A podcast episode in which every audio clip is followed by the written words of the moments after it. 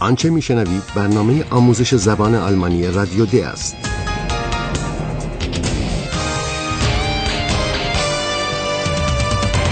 این برنامه محصول کار مشترک انستیتو گوته و رادیو دوچوله است.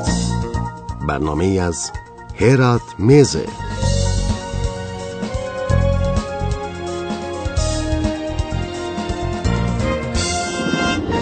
شنوندگان گرامی درود بر شما. شما را به شنیدن دوازدهمین بخش از سری برنامه آموزش زبان آلمانی رادیو د دعوت می کنم. امروز برای شما برنامه ویژه‌ای تدارک دیده ایم. ما امروز به نامه های شنوندگان پاسخ خواهیم داد. در واقع وظیفه پاسخ دادن به نامه های شنوندگان بر عهده پروفسور ماست. Hallo, liebe Hörerinnen und Hörer. Willkommen bei Radio D. Radio D. Hörerpost. برنامه را با پرسش یکی از شنوندگانمان شروع می کنیم. خانمی پرسیده است که در زبان آلمانی در مورد خطاب قرار دادن کسی چه موقع از تو یعنی دو و چه موقع از شما یعنی زی استفاده می کنیم و زمیر دوم شخص محترمانه چگونه ساخته می شود. پرسش واقعا جالبی است. حتی برای برخی از آلمانی ها هم این سوال مطرح است. اجازه بدهید با یک نمونه شروع کنیم. در نمونه‌ای که اکنون خواهید شنید سعی کنید به تفاوت‌های زی و دو توجه کنید. Was machen Sie hier? Was machst du hier? حال ما دو بخش از صحنه‌هایی را برای شما پخش می‌کنیم که در آنها این دو نوع جمله وجود دارند. شاید هنوز به خاطر داشته باشید که چه کسی این جملات را خطاب به چه کسی گفته است. هرگاه چنین باشد می توانید حدس بزنید که در زبان آلمانی ما چه موقع از زمیر دوم شخص مفرد دو استفاده می کنیم و چه موقع از زمیر محترمانه دوم شخص مفرد زی Was machen Sie denn? این پزشک دربار یعنی دکتر پادشاه لودویگ دوم بود. و طبیعی است که پزشک دربار با احترام فراوان با پادشاه خود سخن می‌گوید. پس چنان که متوجه شدید خطاب قرار دادن توأم با احترام یک فرد در زبان آلمانی با کلمه زی یعنی شما ساخته می شود. Eihan, was machst du da? این یوزفینه بود که با کنجکاوی از آیهان می‌پرسد که مشغول چه کاری است. و از آنجا که یوزفینه و آیهان هر دو جوان هستند همدیگر را می‌شناسند و مدام با هم سر و کار دارند طبیعی است که یکدیگر را تو یعنی دو خطاب کنند حال به دو نمونه دیگر گوش کنید و به موقعیت افرادی که در این گفتگوها مشارکت دارند توجه نمایید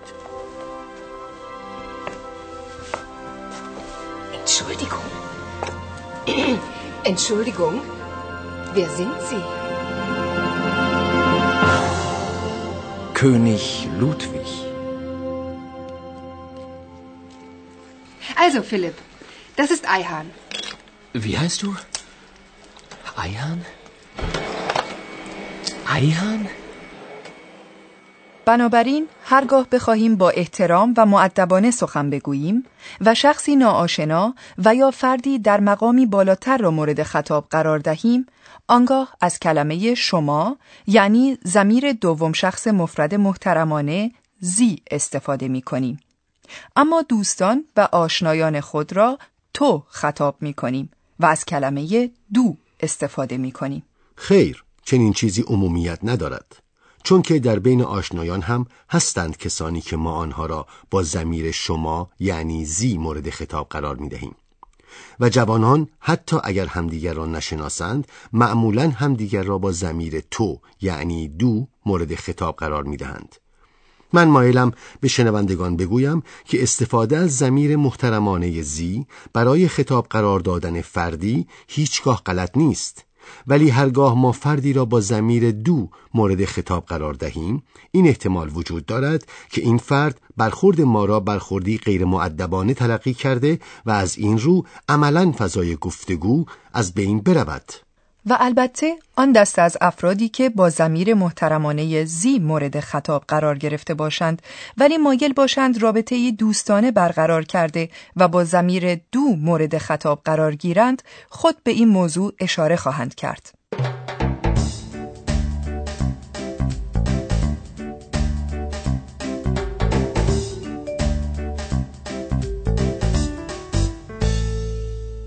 یکی دیگر از شنوندگان پرسیده است که در زبان آلمانی یک نفر چگونه می‌تواند خودش را به دیگری معرفی کند. این شنونده می‌پرسد که آیا رسم بر گفتن تنها نام کوچک است و یا اینکه باید نام و نام خانوادگی خود را گفت؟ شنوندگان ما می بایست این را بدانند که هرگاه کسی خود را تنها با ذکر نام خانوادگیش معرفی می کند کار خطایی انجام نداده است. این موضوع در موارد رسمی و یا در ارتباط با افرادی که تازه با هم آشنا شدهاند بیشتر صدق می کند. Mein Name ist Müller. Mein Name ist Meier. ولی هرگاه کسی خودش را معرفی بکند و یا توسط کس دیگری به جمعی معرفی شود طبیعی است که او در پاسخ میبایست چیزی بگوید و از خود واکنشی نشان دهد البته در چنین حالتی می توان از کلماتی همچون انگنیم یعنی خوشبختم استفاده کرد. اما این شیوه خیلی رسمی است و قدیمی شده است. در اکثر موارد موضوع این گونه است که می‌توان به جای استفاده از کلماتی همچون خوشبختم تنها به معرفی کردن خود بسنده کرد. در چنین حالاتی اغلب پرسش حالتان چطور است نیز مطرح می شود که به آلمانی چنین است. ویگت اس اینن. و یا شکل خلاصه آن ویگتس Majestät, wie geht es Ihnen? Verkanne. Wie geht's? اما با طرح این پرسش واقعا منظور خاصی نداریم اینطور نیست هرگاه با فرد تازه آشنا می شویم طرح چنین پرسشی محتوای چندانی ندارد و در پاسخ به چنین پرسشی نیز از عبارات کلی و کم محتوایی چون دنک گود یعنی خوبم متشکرم و یا دنک اون اینن یعنی متشکرم و حال شما چطور است استفاده می کنیم. و هرگاه شما شنوندگان عزیز در برابر چنین پرسش هایی قرار گرفتید لزومی ندارد گزارش کاملی از وضعیت کنونیتان به مصاحب خود بدهید.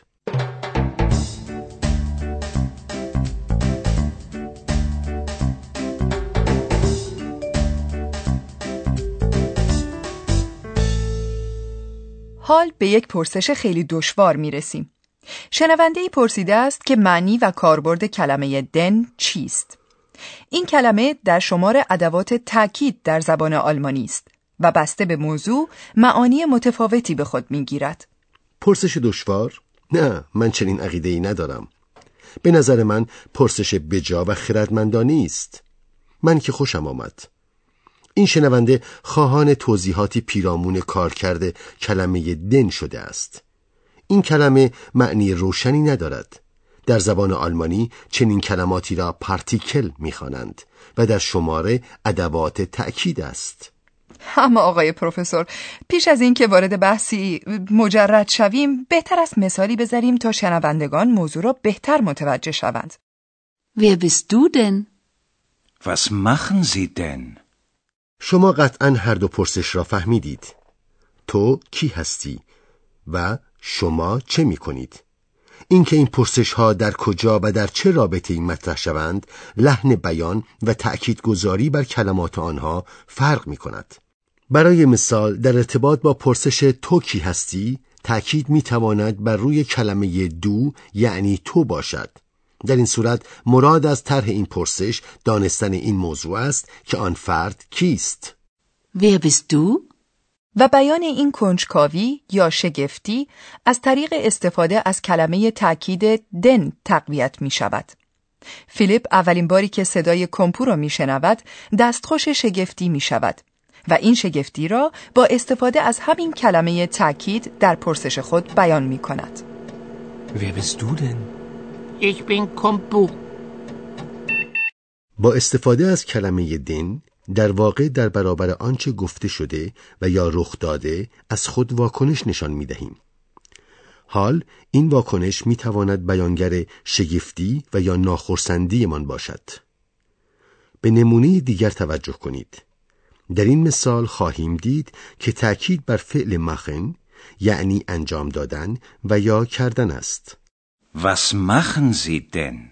قابل فهم است که پزشک دربار از این عمل پادشاه لودویگ دوم که تصمیم دارد او را به داخل آب بکشد ناخرسند و عصبانی است Was machen Sie denn?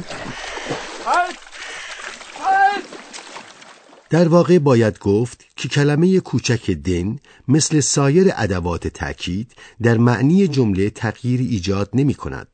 اما این ادوات تاکید می توانند مضمون جمله را شکل داده و بیان نیت جمله را تقویت کنند و یا از شدت آن بکاهند. اما اگر استفاده از ادوات تاکید در معنی جمله تغییری جدی ایجاد نمی کند، اصلا چرا باید شنوندگان ما با آنها آشنا شوند؟ حق با شماست. می توان معنی جملات را حتی بدون دانستن معنی این ادوات تاکید فهمید و نیازی نیست که ساعتها دنبال یافتن معنی این ادوات تاکید باشیم. اما آنچه که شنوندگان ما باید بدانند این است که در زبان آلمانی پارتیکل ها یا ادوات تاکید اغلب مورد استفاده قرار می گیرند. به خصوص در زبان محاوره ای استفاده از ادوات تاکید باعث تلطیف جملات می شود و از خشکی آنها می کاهد.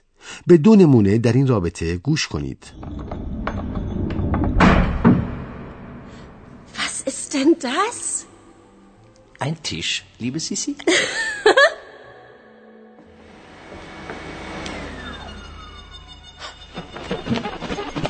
Hilfe! Wer ist das denn? Eulalia. آیا در برنامه های پیشین کلمه تأکید دیگری هم مطرح شد؟ بله به عنوان نمونه کلمه تأکید دخ شخص با استفاده از این کلمه بران است تا از مخاطب خود تایید بگیرد این کلمه نیز همچون دیگر ادوات تأکید معنی دقیقی ندارد و شاید بتوان آن را معادل خب و مگر در زبان فارسی دانست Das ist doch Philipp. مثلا برای یادآوری بدیهی و عیان بودن چیزی از این کلمه تأکید استفاده می کنیم. به عنوان نمونه به این موضوع که جغدی در دفتر رادیو دی وجود دارد توجه کنید. Wie bitte? Wer ist das denn? Eine Eule. Das siehst du doch. و هرگاه پرسشی مطرح شود حال آنکه پاسخ آن کاملا بدیهی باشد نیز می‌توان با استفاده از کلمه تأکید دخ ناخرسندی خود را بیان کرد Hallo Eule. Du bist auch noch da?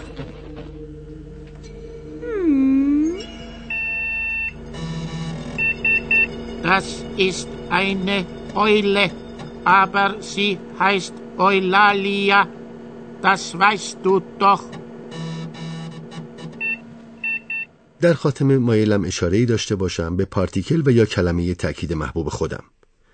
این کلمه تأکید اگنتلیک است که معنی آن در واقع و در اصل است و استفاده از آن توأم با نوعی بدجنسی است.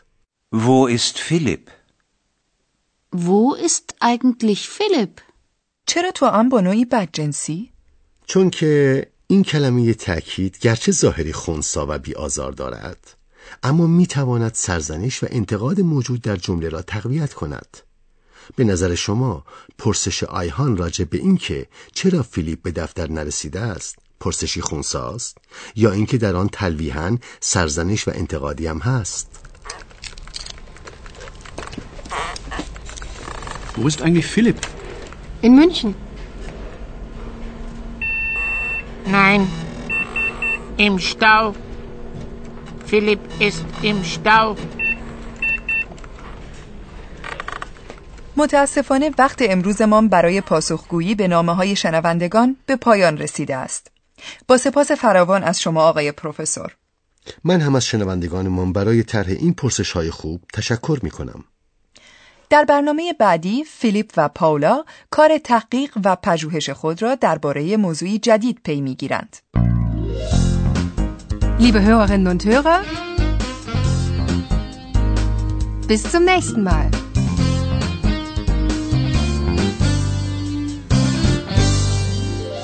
آنچه شنیدید برنامه آموزش زبان آلمانی رادیو د بود که توسط انستیتو گوته و رادیو دویچه وله تهیه شده است.